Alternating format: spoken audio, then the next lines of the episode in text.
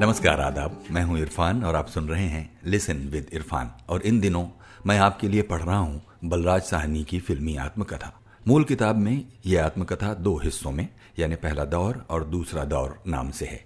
पहला दौर ग्यारह पार्ट्स में है और दूसरा दौर आठ पार्ट्स में। Part sixteen.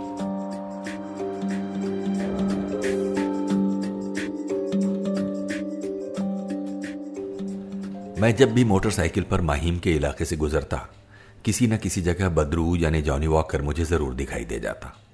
कभी वो मुझे रोक लेता और मेरा वादा याद कराता। मैं भी भूला नहीं था। बदरू को खास तौर पर ध्यान रखकर मैंने बाजी के कथानक में शराबी का एक छोटा सा महत्वपूर्ण पात्र डाला था। पर अब सवाल ये था कि निर्माता और निर्देशक को कैसे मनाऊं कि उस पात्र के लिए वो बदरू को ही लें? आखिर मैंने एक तरकीब सोची और वो बदरू को समझा दी।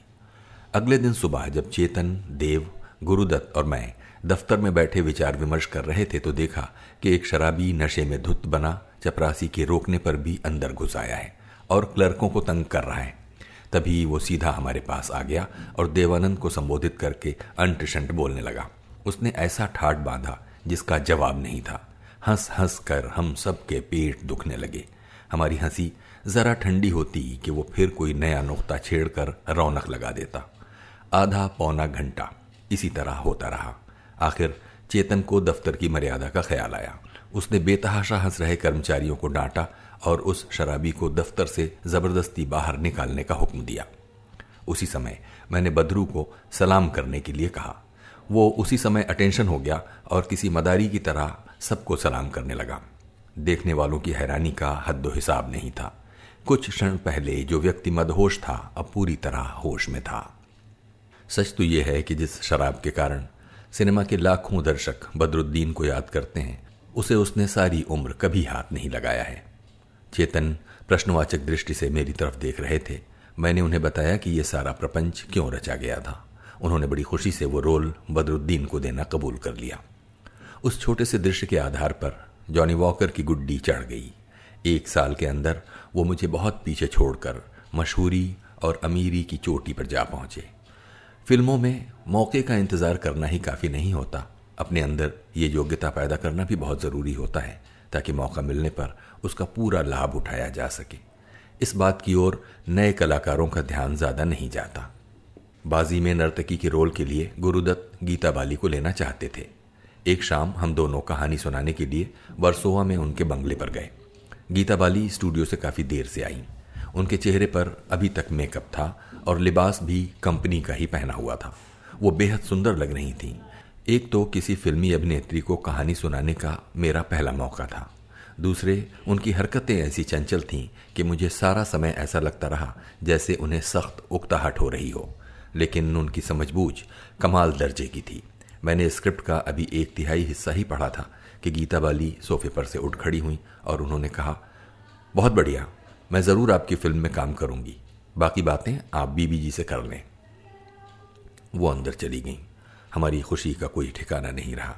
गीता बाली उन दिनों लगभग तीस फ़िल्मों में काम कर रही थी। हम बहुत कम आशा लेकर गए थे।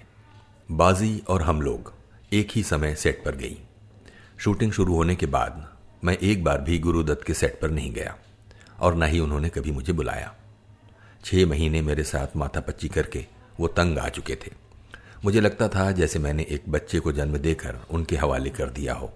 राज खोसला और कुलदीप कोहली उन दिनों गुरुदत्त के सहायक थे।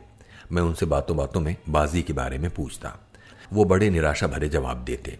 एक दिन तो कुलदीप कोहली ने साफ़ सुना दिया। स्क्रिप्ट तो जो है सो है, पर कर रहे हैं कुछ जोड़ तोड़ मेरा दिल बैठ गया। मैंने कथानक में छह गानों के लिए जगह बनाई थी। मैंने सुना कि गुरुदत्त छः के बजाय नौ गाने डाल रहे थे। तीन नए गाने घुसेड़ने के लिए। मुझसे पूछे बिना, पता नहीं कितने दृश्य काटे जाएँगे। सोच सोचकर मुझे रात को नींद ना आती। फ़िल्मों में लेखकों की बेकदरी और बेचारगी के किस्से मैंने सुने हुए थे। मैं वैसा लेखक नहीं बनना चाहता था। मैं चेतन के सामने अपने अधिकारों का ज़रूरत से कुछ ज़्यादा प्रदर्शन करने लगा। ये बात गुरुदत्त को बुरी लगी और हमारी दोस्ती रस्मी सी होकर रह गई। मुझे क्या पता था कि अयूब की तरह ही गुरुदत्त भी इतनी जल्दी इस संसार से कूच कर जाएँगे। ये पंक्ति लिख रहा था कि सुना, मीना कुमारी भी चल बसी हैं। इकतीस मार्च, उन्नीस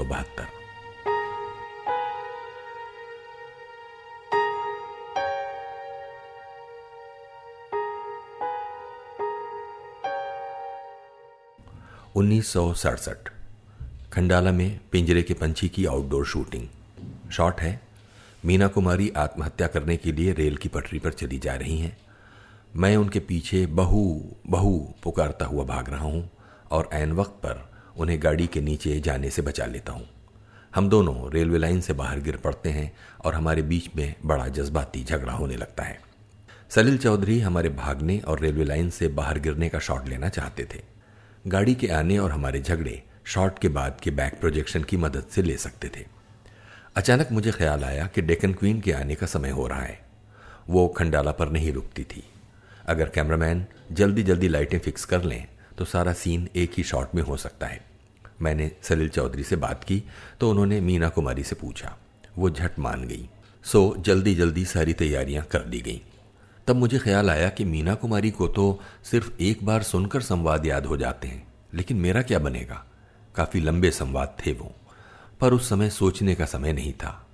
मैं संवाद अभी पूरी तरह सुन भी नहीं पाया था कि सामने से गाड़ी आ गई, बड़ी तेज रफ्तार के साथ।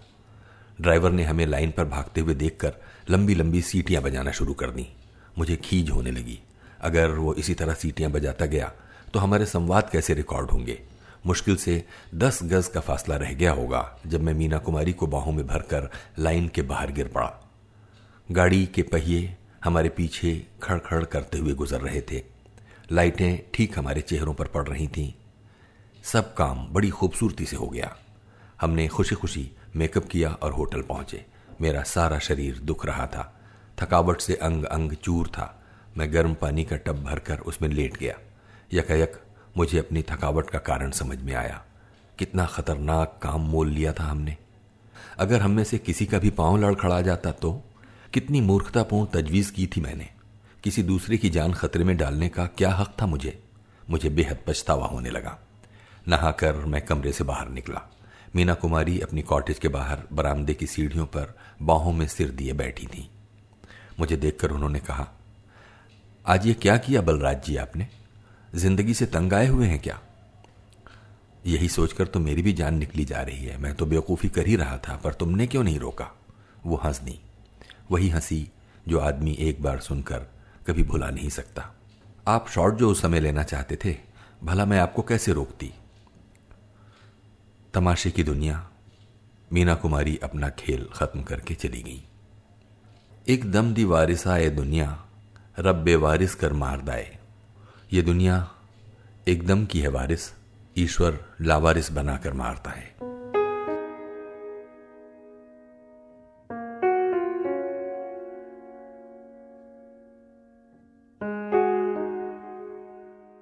हम लोग की शूटिंग शुरू हुई तो मेरी बुरी हालत थी।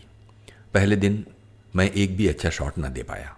कैमरे का डर जो पहाड़ की तरह मेरी छाती पर बैठा चला आ रहा था, अब असह्य हो उठा।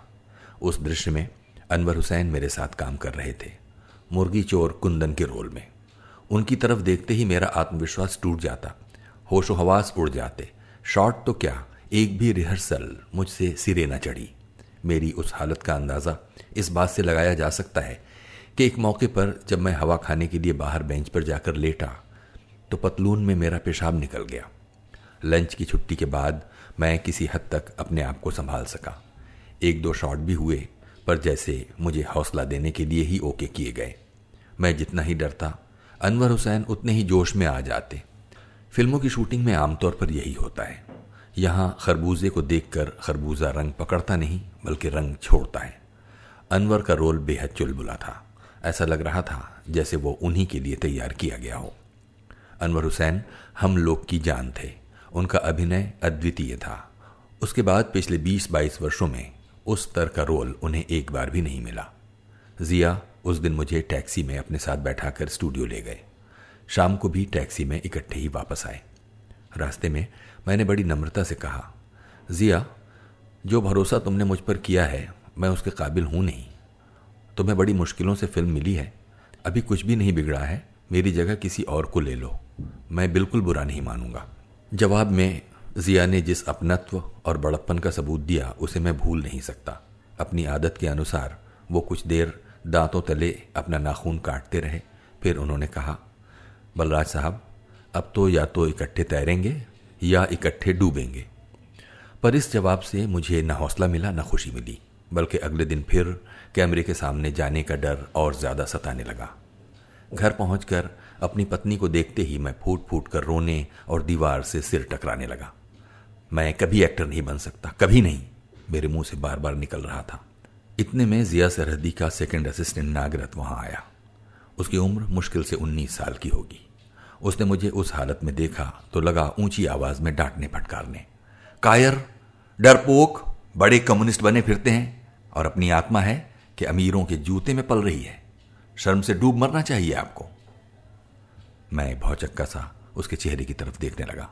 वो बोले जा रहा था, आप एक्टिंग नहीं कर सकते। बिल्कुल बकवास। आप दूसरों से सौ दर्जा बेहतर एक्टिंग कर सकते हैं। मगर तब तक नहीं, जब तक आप उनकी मोटरों की तरफ़ देखते रहेंगे।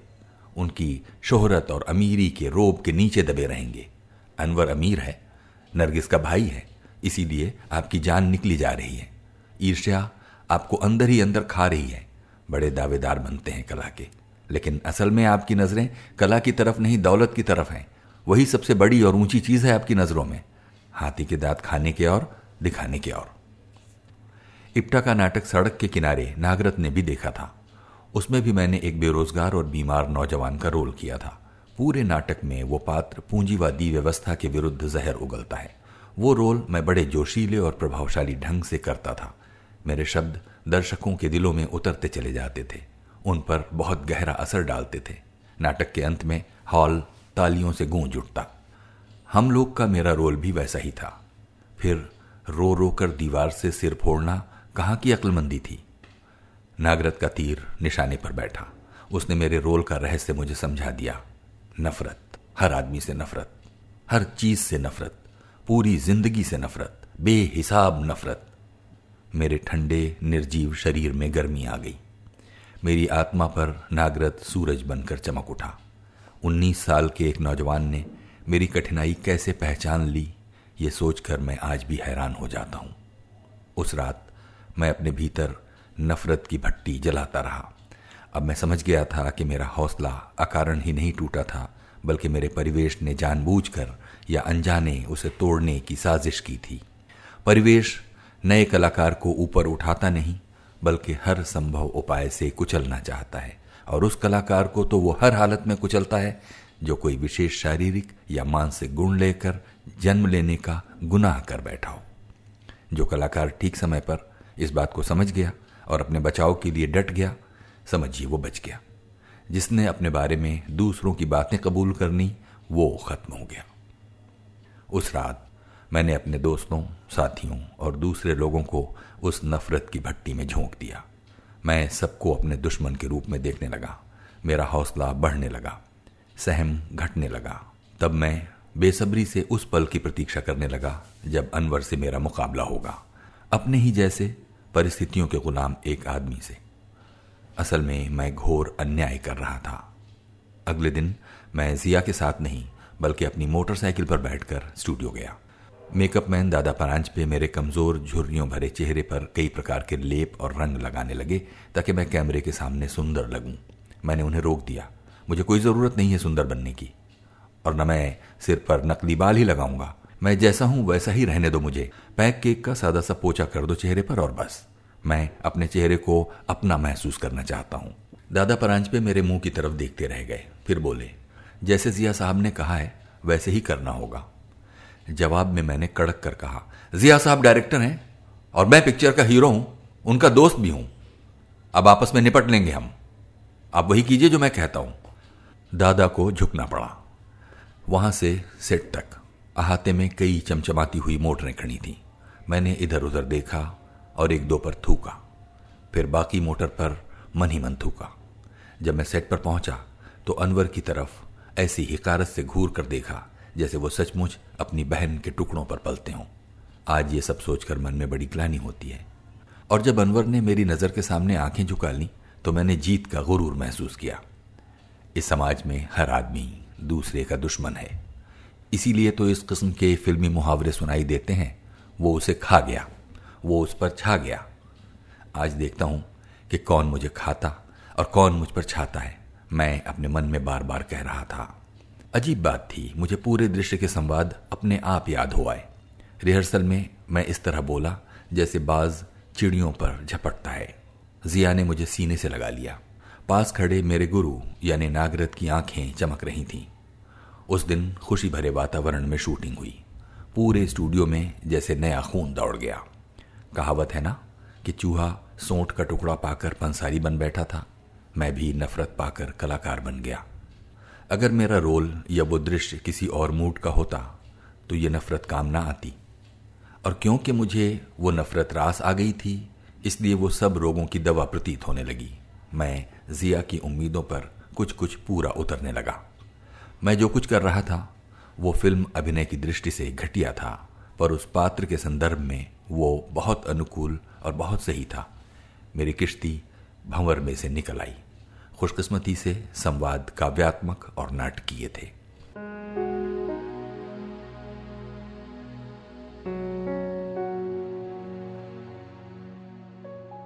छोटी सी हार पर हौसला छोड़ देना और छोटी सी जीत पर फूल कर कुप्पा हो जाना अनाड़ी कलाकार की पहली निशानी है।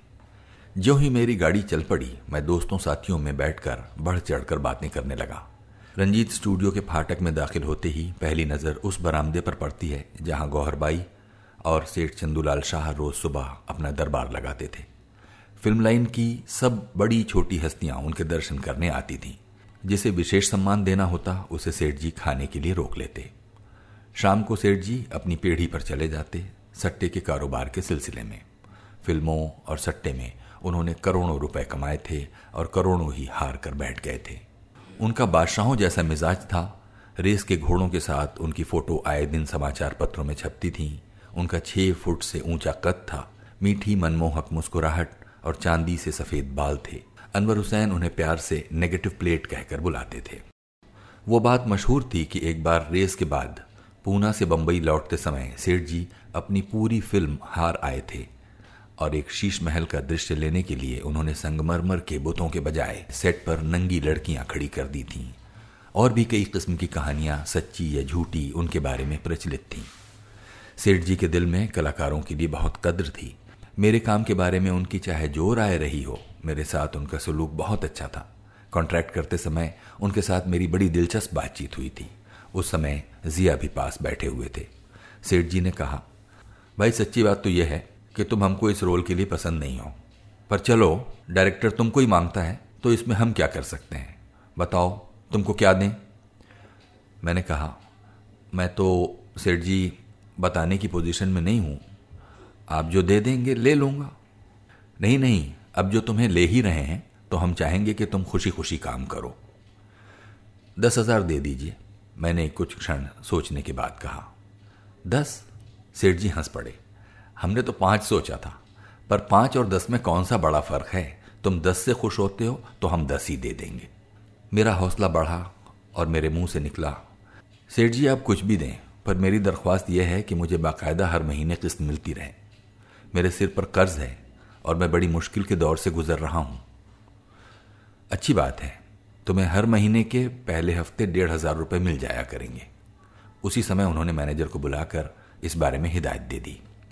उन दिनों सेठ जी खुद भी मुश्किल के दौर से गुजर रहे थे। इसीलिए वो अपनी आदत के उलट, छोटे बजट की फ़िल्में बना रहे थे। हम लोग के दूसरे कलाकारों को आज तक पैसे नहीं मिले, पर मेरे साथ सेठ जी ने अपना वादा पूरी तरह निभाया। उन दिनों राजकुमार पुलिस इंस्पेक्टर थे। मैं उन्हें कई मौकों पर सेठ जी के पास बैठे देखता। पुलिस की वर्दी में वो बहुत ही सुंदर लगते थे। राजेंद्र कुमार भी सेठ जी के यहाँ बहुत चक्कर लगाया करते थे।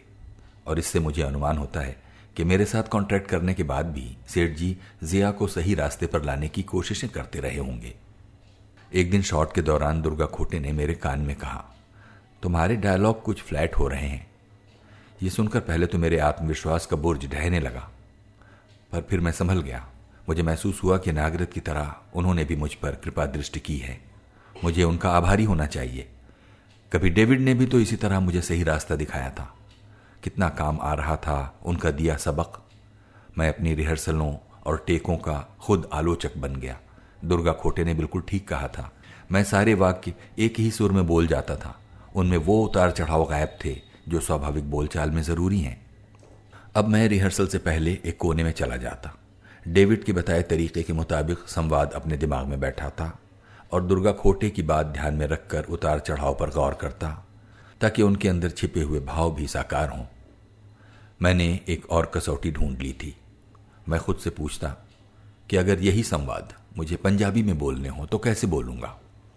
पंजाबी मेरी मातृभाषा है, और वो हिंदी के बहुत निकट है। इस प्रकार स्वाभाविक ढंग से संवाद बोलने के रास्ते में मैं एक कदम और आगे बढ़ सका। इसी तरह कुछ जिया की, कुछ अपने साथियों की और कुछ स्टूडियो के सुखद वातावरण की सहायता से मेरा काम ज़ोर पकड़ता गया और फ़िल्म के बारे में भी अच्छी बातें कानों में पड़ने लगीं। स्टूडियो के वातावरण के बारे में एक बात स्पष्ट करना चाहता हूँ। वो सबके लिए एक सा सुखद नहीं होता। उदाहरण के लिए जिया फ़िल्म की एडिटिंग के लिए एक आदमी बाहर से लाए थे, जिसकी वो बहुत तारीफें करते थे और उसे फ़िल्म इंडस्ट्री के सबसे बढ़िया एडिटरों में गिनते थे। बदकिस्मती से उस एडिटर के पिता दिल का दौरा पड़ने के कारण पूरे हो गए। उसके पास अंतिम संस्कार के लिए भी पैसे नहीं थे। अपनी सहायता के लिए वो स्टूडियो आया। सुबह के दस बजे से शाम के चार बजे तक वो पैसों के इंतज़ार में बैठा रहा। स्टूडियो के अंदर हमारी शूटिंग निर्विघ्न चलती रही। उस एडिटर के दिलो दिमाग को बहुत गहरा सदमा पहुँचा। हम लोग के बाद उसने काम छोड़ दिया और नींद पागल सा हो गया। वो दिन रात शराब पीने लगा और हर जगह निसंकोच होकर भीख मांगने लगा। आखिर उसकी हालत बहुत ही खराब हो गई। मैं तरस खाकर कभी उसकी थोड़ी बहुत मदद कर देता, पर इससे उसका फ़ायदा नहीं बल्कि नुकसान ही होता था। आखिर मैंने उसे पैसे देने बंद कर दिए। अब कई सालों से उसे देखा नहीं है। पता नहीं वो ज़िंदा है या मर गया। टेक्नीशियनों और मजदूरों की ऐसी हालत में से गुजरना हमारी फ़िल्म इंडस्ट्री की पुरानी रवायत है। स्टूडियो के एक मेकअप रूम में मैंने मुगल ढंग की एक जरीदार पगड़ी एक तरफ़ फर्श पर पड़ी हुई देखी। मुझे बड़ा अजीब सा लगा। मेकअप मैन ने बताया कि शाहजहां फ़िल्म की शूटिंग के समय के एल सहगल यही पगड़ी सिर पर रखा करते थे। सुनकर बहुत दुख हुआ। दूसरे देशों में ऐसी निशानियों को बड़े प्यार और आदर से संभाल कर रखा जाता है। मुझे एक कहावत याद आई, जो मेरी माता जी अक्सर दोहराया करती थी। आज नहीं तो कभी भी नहीं। उस मेकअप मैन का नाम स्वामी था। उसने अपने बारे में भी मुझे बड़ी दिलचस्प बात बताई। वो थाने में रहता था, जो बम्बई से लगभग 25 मील दूर एक छोटा सा शहर है। सुबह जब वो काम के लिए रवाना होता था तो उसके बच्चे सोए हुए होते थे। रात को जब काम से घर लौटता था तो भी बच्चे खा पी कर सो चुके होते थे। उसने अपने बच्चों को सिर्फ़ सोने की हालत में ही बढ़ते हुए देखा था। उस जमाने में स्टूडियो में इतवार की छुट्टी नहीं होती थी। आजकल महीने में एक इतवार की छुट्टी ज़रूर होती है।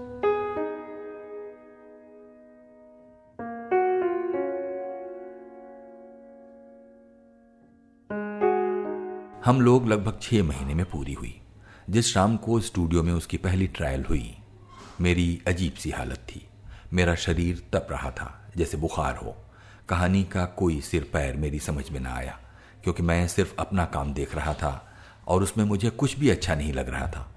फ़िल्म खत्म होने पर कोई कुछ ना बोला। बड़ी डरावनी चुप्पी थी वो। पर स्टूडियो के अहाते में कन्हैया लाल ने मुझे एक तरफ़ ले जाकर कहा, मार दी? और फिर मेरी बाह को ज़ोर से दबाया। मैं सोचता रह गया, क्या मतलब? फ़िल्म बंबई के लिबर्टी सिनेमा में लगी, जो उन दिनों नया ही बना था। नामी कलाकार उसमें न होने के कारण तीन चार हफ़्ते वो नरम गई। पर बाद में उसने बेहिसाब ज़ोर पकड़ लिया। लिबर्टी सिनेमा के कर्मचारियों को वो इतनी पसंद आई कि वो टिकट बुक हाथ में लेकर गली गली में खुद टिकटें बेचने लगे। सारे बंबई शहर में हम लोग कम्युनिस्ट फ़िल्म कहलाने लगी। और मुझे कम्युनिस्ट एक्टर कहा जाने लगा। फ़िल्म रिलीज़ होने के अगले दिन, सेठ चंदूलाल शाह ने मुझे बड़े प्यार से अपने पास सोफे पर बैठाकर कहा, बलराज, तुम इंडस्ट्री में हीरो नहीं, कैरेक्टर हीरो के तौर पर कामयाब हुए हो। इसका यह मतलब है कि बुढ़ापे तक तुम्हें काम मिलता रहेगा। हीरो की फिल्मी ज़िंदगी बहुत लंबी नहीं होती। हिंदी फ़िल्मों में बड़े पक्के खाने बने हुए हैं। सामाजिक film stunt film hero character hero side hero character artist decent extra extra वगैरह वगैरह। एक खाने से कूद कर दूसरे खाने में जाना बहुत मुश्किल है। मैं भी एक खाने में पड़ गया। सड़कों पर लोग मुझे पहचानने लगे। एक बार किसी फ़िल्म के प्रीमियर पर लड़कियों की एक टोली ऑटोग्राफ लेने के लिए मेरे पास आई। मैंने बड़े शौक से जेब में से पेन निकाला। उसी समय लड़कियों की नज़र राज कपूर पर पड़ी तो वो ऑटोग्राफ बुक मेरे हाथ से छीनकर उनकी तरफ़ दौड़ पड़ी। एक दिन रेस्तरा में हितेन चौधरी, जिनके यहाँ मैंने कड़की के जमाने में काफ़ी चक्कर लगाए थे, मेरे पास आकर बोले, क्यों Balraj? How is it feel to be successful कामयाब होना कैसा लग रहा है? मुझसे कुछ उत्तर देते ना बना। नए और दिलचस्प तजुर्बे थे वो।